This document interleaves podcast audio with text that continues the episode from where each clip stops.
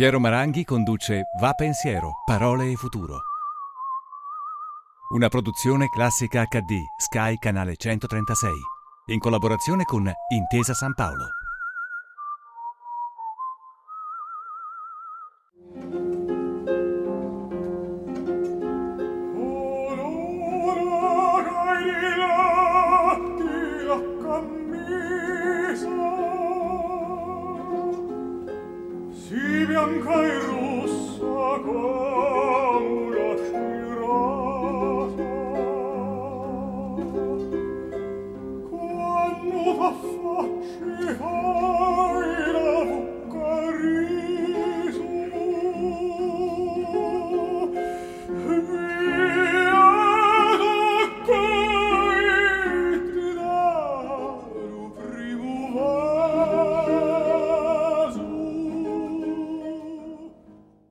Abbiamo visto una scena dalla Cavalleria rusticana di Pietro Mascagni, l'opera siciliana per antonomasia.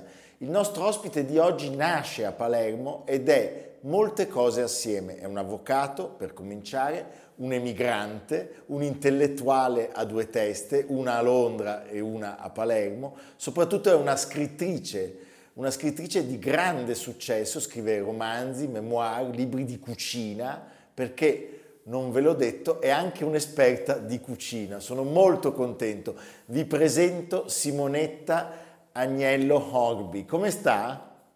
Io benissimo e buonasera a tutti. Siamo contenti. In inglese è semplice, si dice lawyer, ma in italiano lei preferisce avvocato, avvocata, avvocatessa? Allora, io preferisco avvocato Brava. perché avvocata non mi piace. Neanche a me, sono È un d'accordo. brutto suono, dovrei da femminista dire avvocata, ma è brutto, È brutto, diciamolo. è brutto. E poi sa di avvocato, avvocata, non lo so, non mi piace. No, non ci piace, sono d'accordo. Lei dice che da siciliana è diventata cittadina britannica. Ecco, ma però dice da siciliana, non dice da italiana, perché? Perché io sono siciliana, sono parte della Repubblica Italiana, voto in Italia, sto bene con gli italiani, ma io sono siciliana, il mio sangue è siciliano, il mio modo di pensare, eh, il mondo, è un'isola la Sicilia, è, è un territorio a se stesso, non è che non voglio essere italiana. Se avessi vissuto in Italia forse sarei pugliese, sarei toscana, sarei milanese, Invece sono inglese perché ho sposato e così fu. Benissimo. Io voglio subito venire a un'immagine che tra l'altro il pubblico sta vedendo, che io ho scoperto grazie a lei, devo confessare, e che poi sono andato a vedermi alla Galleria Nazionale eh, d'Arte Moderna a Roma. Sto parlando del- della copertina del suo libro, La zia Marchesa, dove c'è questo quadro Sogni di Corcos, Bello. che è un quadro stupendo. Bellissimo. A volte le copertine dei libri possono essere ingannevoli nella misura in cui poi qualcuno quando trova l'originale può essere deluso.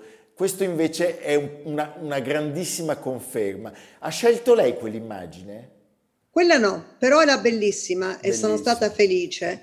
E in genere io lascio fare agli editori perché sanno il loro mestiere. Una sola volta per la zia Marchesa l'immagine, no, era per Bocca Murata. Per Bocca Murata l'immagine era brutta. E allora ho detto, se la volete la tenete, ma io il libro lo faccio vedere dal dietro. E allora eh, Alberto Rollo forse mi ascolta, ha detto no, no Simonetta, non può essere così. Invece questa è stata un mio capriccio. Eh, stupendo. Senta, adesso eh, in, quest- in questi momenti in libreria c'è Piano Nobile e questa immagine è un'immagine, ho dovuto fare un'indagine, cioè eh, appena ho ricevuto il libro ho detto, beh, vediamo da dove arriva questo quadro, memore anche, eh, le sono grato perché io in fondo Corcos l'ho conosciuto grazie a lei. E ho scoperto che questo è un ritratto personale, nel senso che è il ritratto di sua nonna. Come ha scelto questo ritratto? Allora, glielo spiego, io sono stata chiusa in casa mentre scrivevo questo libro per Covid. Certo. È brutto stare chiusi in casa, tra l'altro io ho due balconi ma non ho un giardino e giravo casa a casa e c'era il quadro di nonna Maria che io non ho mai conosciuto. Cioè è morta quando avevo quattro mesi, per cui diciamo lei mi ha conosciuto. Certo. Però se ne parlava sempre a casa, cosa piaceva a mamma, cosa... e che era perfetta nonna Maria. E tutti concordavano. E quando mi sono fatta casa qui ho detto me la porto nonna Maria ed era un quadro scuro, la guardavo, dicevo che vita triste che hai avuto nonna Maria, peccato che non ci conosciamo. Invece, mentre stavo qui durante il coronavirus, Nonna Maria mi parlava perché era l'unico quadro in casa di una faccia. E mi diceva vai avanti, è lavoro, non ti deprimere, non mangiare troppo, fai ginnastica, goditi la vita, guarda il cielo. Per cui Nonna Maria per me è diventata una musa, di cui so poco, tranne cose meravigliose, e deve esserci un lato oscuro di mia nonna, ma non lo conosce nessuno. Bellissimo. Mi dica una cosa, suo figlio che si chiama George, io ho un figlio che si Sì. chiama Giorgio tra l'altro, quando gli chiedono se si sente più italiano o più inglese risponde sono londinese. Lei che cosa risponderebbe adesso? Oggi, se uno mi chiede cosa sono, io direi che sono cittadina di due paesi, l'Inghilterra e l'Italia, e dunque sono italiana e londinese e inglese. Però se uno mi chiede che sono, io sono palermitana. Beh, Palermo è nel mio cuore, casa mia è piena di carte di Palermo. Palermo vive in me, non c'è giorno che non penso a Palermo, senza rimpianto, certo. senza dolore, perché non mi piace il rimpianto. Fa parte di me, ce l'ho. Eh, ho un quadro di Monte Pellegrino che è qui sul mio letto e io ogni sera lo vedo, vado a letto, ogni mattina lo rivedo e poi continua la vita. Ecco, Palermo è una città che anch'io amo tantissimo, una grandissima capitale. Mi dica una cosa, lei si tiene molto informata su quello che succede in Italia? Un poco, E cosa vede? non molto. Allora, per ora, per ora non saprei di quale dei miei due paesi vergognarmi di più, però credo che mi vergogno più dell'Inghilterra perché Johnson è veramente un leader di cui non si può non vergognarsi. È uno degli aspetti brutti dell'Inghilterra, l'uomo, l'uomo imbroglione, l'uomo ehm, che tiene il potere, che parla latino, però si comporta in modo inaccettabile, non soltanto in un capo di Stato, ma in un dirigente di un'attività. In Italia invece Conte, che io ho conosciuto qui quando veniva come rappresentante degli avvocati e io li invitavo al Reform Club, e mi era sembrato una persona seria, un uomo piccolo, tranquillo. Mi sembra che sta crescendo bene, mi piace. Non seguo moltissimo la politica italiana perché neanche quella inglese, sono tutte e due un poco, poco sgradevoli da seguire, però Conte secondo me ha avuto coraggio e dignità. Bene. Senta, le faccio vedere una scena di un'opera di Benjamin Britten. I thank you, Master Recorder. You have spoken to me from the faithful hearts of my people would have them know that they may have a greater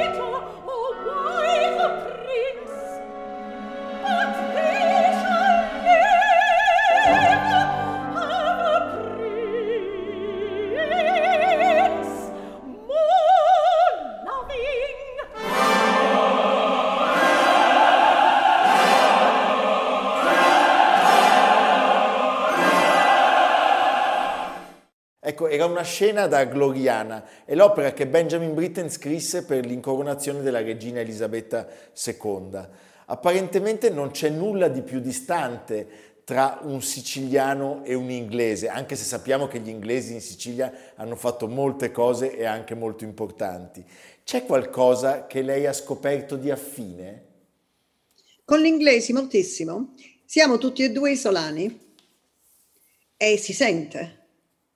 Eh, l'inglese è isolano. Eh, quando dicevano il continente isolato, noi diciamo lo stesso, i continentali. Cioè, In questo libro c'è una povera continentale che le va a finire male la storia. E gli inglesi sono molto insicuri e dunque presuntuosi.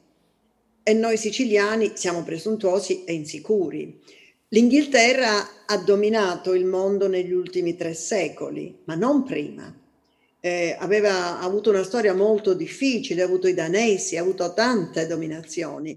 La Sicilia purtroppo è stata dominata fino all'ultimo, ora dovrebbe essere meno dipendente e spero, spero, spero veramente tanto che in questo secolo tutta l'Italia si senta unita. Io mi sento siciliana ma italiana, sarei contrarissima a una separazione dell'isola perché è un'assurdità. Eh, però so che noi come isola siamo stati dominati da tutti e mi brucia. Ecco, parlando della Sicilia di Palermo, io voglio ricordare una persona cui ho voluto molto bene, so che anche lei ha avuto dei sentimenti fortissimi. Sto parlando del barone Francesco Agnello, un uomo che ha fatto tantissimo per la musica e per la cultura ed è un uomo a cui io sento veramente di portare un affetto profondo che non, è, non c'è più e anche una grande gratitudine, una riconoscenza. Mi può dire com'era Francesco Agnello? Francesco era il mio cugino preferito tra i cugini di papà. Era colto, era gentile, era una persona per benissimo, eh, adorava la musica, amorava la, letteratura, ha avuto due figlie meravigliose, una gran bella e brava moglie. Io sono un po' una, una sorella maggiore delle mie cugine, sono la madrina della piccola di Alessandra. Francesco fu sequestrato, fu un sequestro di sbaglio fu un sequestro stupido di ragazzacci, ma fu difficilissimo e papà, che era il cugino maggiore, eh, ebbe l'incarico dalla polizia di, di fare il rappresentante della famiglia, per cui fu un periodo molto difficile.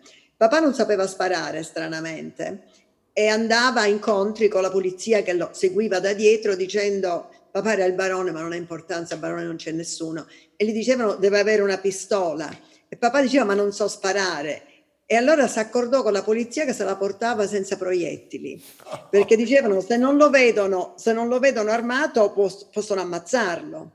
E quando Francesco fu liberato, mamma, io che avevo dieci anni e mia sorella che ne aveva sette, siamo andati a vederlo alla questura, eravamo i primi parenti. Mamma gli portò dei vestiti che erano troppo grandi per lui. E le frasi che si scambiarono sono scritte nella mia vita, nella mia memoria. Francesco disse a mamma, Elena, ho perdonato. Mamma lo guardò e disse, hai fatto bene. Eh, cioè, è, è, sconvolgente, sconvolgente questo scambio di parole. Quando ci penso mi commuovo perché chi può perdonare così velocemente? E chi può rispondere a una frase del genere come fece mamma? Hai fatto bene. E poi Francesco scrisse a quasi tutte le persone che gli hanno scritto e credo che vide o ci fu una richiesta di vederlo da uno dei ragazzi che l'aveva sequestrato, però onestamente non so se li ha visti o meno, ma aveva perdonato sin dall'inizio. Sin dall'inizio. E io una volta ebbi fatto una malaparte piccola a Paragone e ricordo che dissi devo fare come Francesco, perdono e chiesi a mamma come si perdona. E mamma disse: Prenditi un bicchiere d'acqua e pensa ad ogni malefatta. La pensi, ne soffri e inghiotti l'acqua e se ne va. E rimasi a bere per un, un'ora, un'ora e mezza di pensiero. E poi dovetti andare in gabinetto di corsa perché era tanta l'acqua che bevevo, però me ne sono liberata. Bellissimo. Senta, recentemente lei ha detto che gli inglesi torneranno a sentirsi superiori. Che cosa intendeva? Cosa intendevo? Eh, gli inglesi sono stati bravi quando erano nella comunità europea. Erano veramente dei, dei soci come gli altri. E è andato come è andato a finire, eh, non possiamo parlarne troppo. Ora invece sono soli, Ora hanno fatto un errore, io sono laburista, ma i conservatori, mio marito era conservatore, ne conosco tanti amici di mio marito che sono deputati, ma non li vogliono, loro sono persone per bene, ci sono questi giovinastri che non saprei come descrivere, Johnson che manda suo fratello ai Lord, ma questo è Caligola, è un comportamento pauroso. E mi dispiace che l'Inghilterra sia così, spero che ritorni ad essere un buon paese dell'Europa. Speriamo, speriamo davvero. Ne abbiamo tutti bisogno. Ave Maria, grazia plena, Dominus tecum, benedicta tu in mulieribus, et benedictus fructus ventris tu, Iesus. Santa Maria, Mater Dei, ora pro nobis peccatoribus, nunc et in hora mortis nostre. Amen. Ave Maria, grazia plena, Dominus tecum, benedicta tu in mulieribus, et benedictus fructus ventris tu, Iesus. Santa Maria, Mater Dei, ora pro nobis peccatoribus, nunc et in hora mortis nostre. Amen. Ave Maria, grazia plena, Dominus tecum, benedicta tu in mulieribus, et benedictus fructus ventris tu, Iesus. Santa Maria, Mater Dei, ora pro nobis peccatoribus, et nunc et in hora nostre. Amen. Ave Maria, grazia plena, Dominus tecum, benedicta tu in mulieribus, et benedictus fructus ventris tu, Iesus. Santa Maria, Mater Dei, ora pro nobis peccatoribus, nunc et in hora nostre. Amen. Noi quando pensiamo a una grande e nobile famiglia siciliana, di riflesso pensiamo al principe di Salina, al Gattopardo. Ecco, al centro del suo ultimo libro, Piano Nobile, Feltrinelli, editore 2020, mi raccomando al nostro pubblico, c'è una grande nobile famiglia siciliana. Che cos'è la famiglia per un siciliano? Sì, però non è una grande nobile famiglia la famiglia Sorci.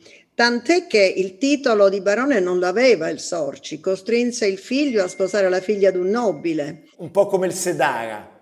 Forse ora magari no, perché noi veniamo dalla Toscana e fummo buttati via, ma questa non è la mia famiglia, non lo so, però diciamo non questo. Com'è la Sicilia, la famiglia siciliana, lei mi chiede? È una famiglia unita con disaccordi enormi, ma che si unisce sempre nelle occasioni importanti.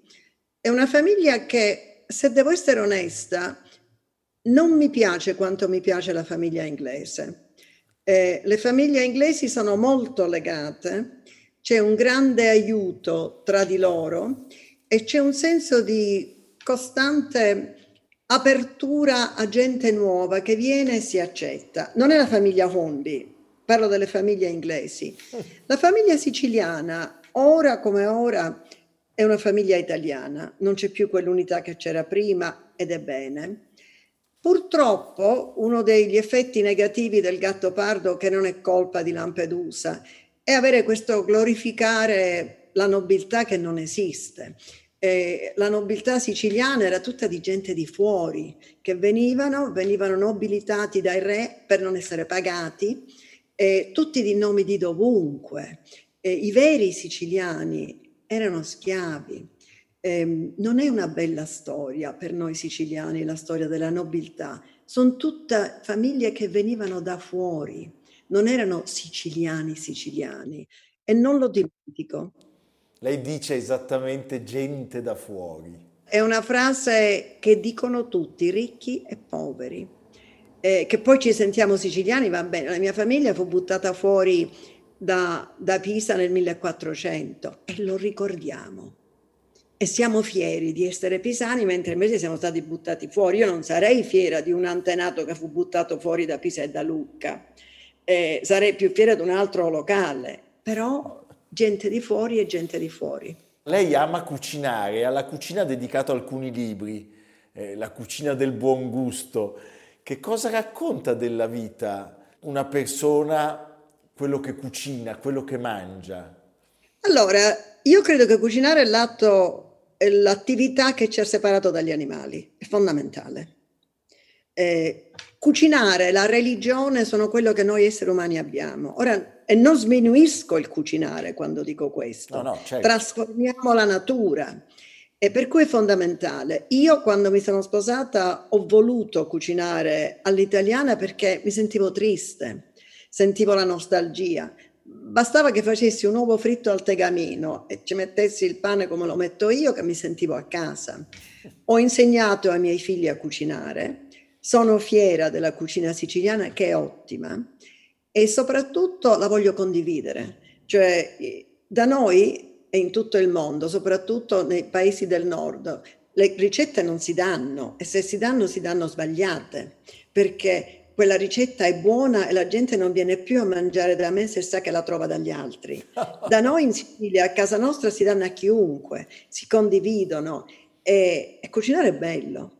Elena, la mia nipotina che mi ha aiutato col computer, sa cucinare bene e cucina anche alla siciliana e parla il siciliano un poco, un poco, non bene, e parla meglio l'italiano. Bellissimo. Veniamo alla sua professione di avvocato. Lei ha scritto Vento scomposto. È l'unico sì. libro, credo, eh, direttamente legato alla sua esperienza professionale. Come mai uno sì. solo? Perché uno solo? In parte perché la Mennulara venne all'aeroporto, non so come venne, e l'ho scritta. Poi mi venne la zia Marchesa e non so come mi venne e l'ho scritta. E, e poi scrivevo romanzi, io dai romanzi guadagno denari. Invece se devo scrivere un libro di cucina non piace tanto, i miei editori, Feltrinelli dice ma fa un altro romanzo Simonetta, capisco anche perché. E alla cucina io ho dedicato non solo dei libri, ma un libro di ricordi con Sellerio, un filo d'olio, che secondo me è il mio testamento per i miei nipoti e i miei pronipoti raccontare della mia famiglia, raccontare come si mangiava. Spero che i miei pronipoti che non conoscerò mai diranno ma sta nonna siciliana, vediamo che ci insegnava. Che bello. Veniamo ancora alla sua professione. Lei è un avvocato specializzato in diritto dei minori. Immagino che sul lavoro incontri decine e decine di storie. Cosa pensa lascerà questo lockdown nei minori, nei giovani? È terribile. Um, le sofferenze dei bambini in questo periodo sono atroci, a parte che in Inghilterra, ma penso anche in Italia, ci sono tanti bambini uccisi dai genitori o dal compagno o la compagna della mamma o del papà. Ehm, è un momento atroce per tutti i poveri ed è terribile per le famiglie che sono chiuse in casa a odiarsi. È brutto quello che succede, ma è anche altrettanto brutto come abbiamo trattato i bambini noi nel mondo. Ora, negli ultimi 50 anni, si parla del diritto del minore, della sua voce, eh, ma un figlio è sempre stata nella competenza dei genitori. È triste. Io ho amato molto il mio mestiere, però voglio essere chiara, io credo nella giustizia e credo che noi avvocati dobbiamo rappresentare tutti. Io ho rappresentato il padre che ha ucciso un figlio, ho rappresentato la madre che lo ha martoriato rappresentato e poi ho rappresentato anche i bambini. È un mio dovere rappresentare chiunque all'interno delle mie capacità. Non è facile rappresentare una persona così, però io lo dico sempre, io sono l'avvocato, certo. lavoro per lei e basta. E, e ho visto tante volte gente che è riuscita a cambiare ed è stato meraviglioso. Ho visto gente che era accusata di cose orribili che non aveva fatto. Evento scomposto è una di queste storie, storia vera, che tuttora la famiglia dei miei clienti è legata a me. Mi ha chiamato ieri e 50 anni, no, 50 no, 40 anni fa, quando è avvenuto, e lui dice sempre, ma perché questa psichiatra ha mentito? E io non lo so ho inventato una spiegazione. Psichiatra che continua a lavorare, ma io non posso dichiarare quello che ha fatto perché non è compito mio. Deve voler farlo il mio cliente e la bambina loro, che è una donna di immenso successo, meravigliosa, dimostra che non è stata danneggiata, ha detto papà, è meglio che non se ne parla per cui resterà segreto e questa donna continua a fare la psichiatra. psichiatra. Ecco, lei tra l'altro nel 79 ha fondato uno studio legale nel quartiere londinese di Brixton. Sì, Hornby and Levy. Che si occupa prevalentemente delle comunità immigrate musulmane. Che cosa vede lei in Inghilterra di diverso dal resto d'Europa rispetto al tema dell'integrazione in particolare dell'integrazione dei musulmani? Allora, eh, con i musulmani è difficile. Eh, io avevo nel mio studio due avvocati musulmani, rispettavamo le loro feste, le loro religioni, la mia socia era ebrea, si chiamava Livi, eh, avevo dei ragazzi italiani, avevo di tutto, avevo una, cine- una cinese, era il nostro lavoro rappresentare tutti. Io penso che la religione è una questione privata. Nel mondo di oggi bisogna rispettarla, però è una questione privata. Nella nostra professione abbiamo una deontologia. Chi l'accetta può lavorare, chi non l'accetta non può lavorare. Eh, noi siamo stati, di cui io sono fiera perché è stata una lotta, eh, il primo studio in tutta l'Inghilterra ad avere un dipartimento dedicato alla violenza domestica. domestica. E abbiamo messo un annuncio sul giornale per prendere il direttore, la persona che l'avrebbe diretta, e tra tutti gli applicanti il migliore era un maschio e l'abbiamo preso. Le femministe amiche nostre ci hanno martoriato, hanno proprio detto di tutto, di me, di tutti. E, e, io ho detto vengo incontro a voi. Quando viene una signora maltrattata, le dico se vuole un avvocato, il, quello che si occupa di questo è pronto. Se vuole un'avvocatessa femmina, ne avevamo tante, deve aspettare quando è libera. La cliente diceva il maschio subito, cioè capivano le clienti. Dopo un 5-6 mesi tutti gli altri avvocati avevano imparato a lavorare così e non ci fu più bisogno di avere una sezione separata. Tutto lo studio Hornby Livy era diventato esperto sulla violenza domestica. È stato bello, penoso, perché è un lavoro penoso, e rappresentavamo sempre chiunque, cioè l'offensore e la vittima. Certo.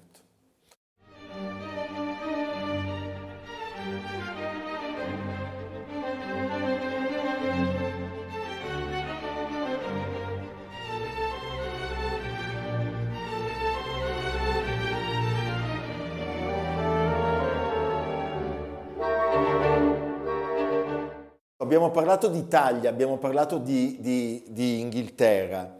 C'è tra i leader europei o non europei qualcuno che in questo periodo è riuscito a colpirla?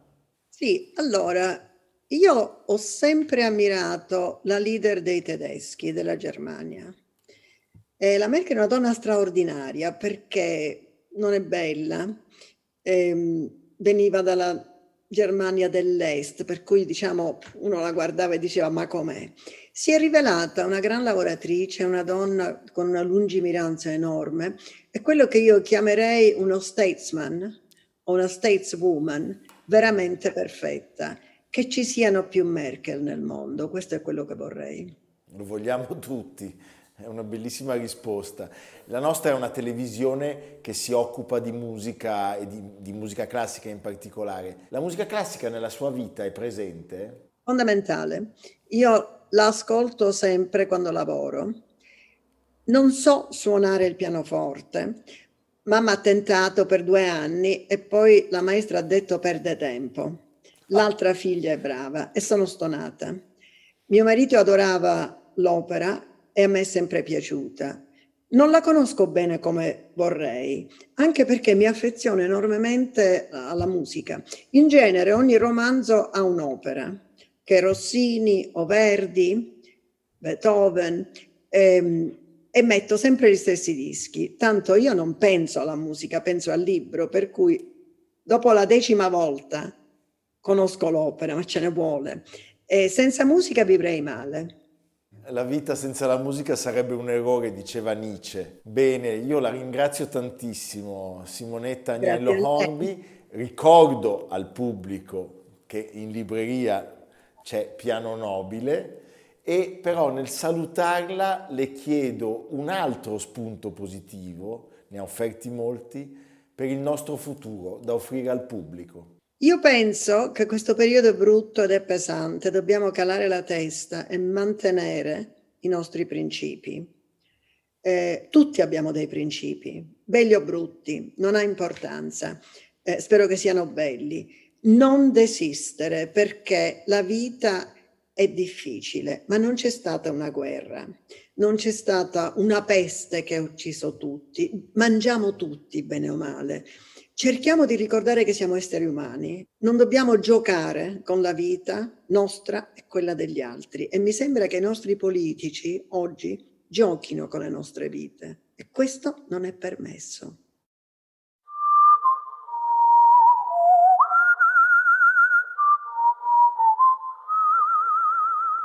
Piero Maranghi conduce Va Pensiero, Parole e Futuro. A cura di Samantha Chiodini e Jacopo Ghilardotti realizzato da Patrick Gallenti, Simone Manganello, Valentino Puppini.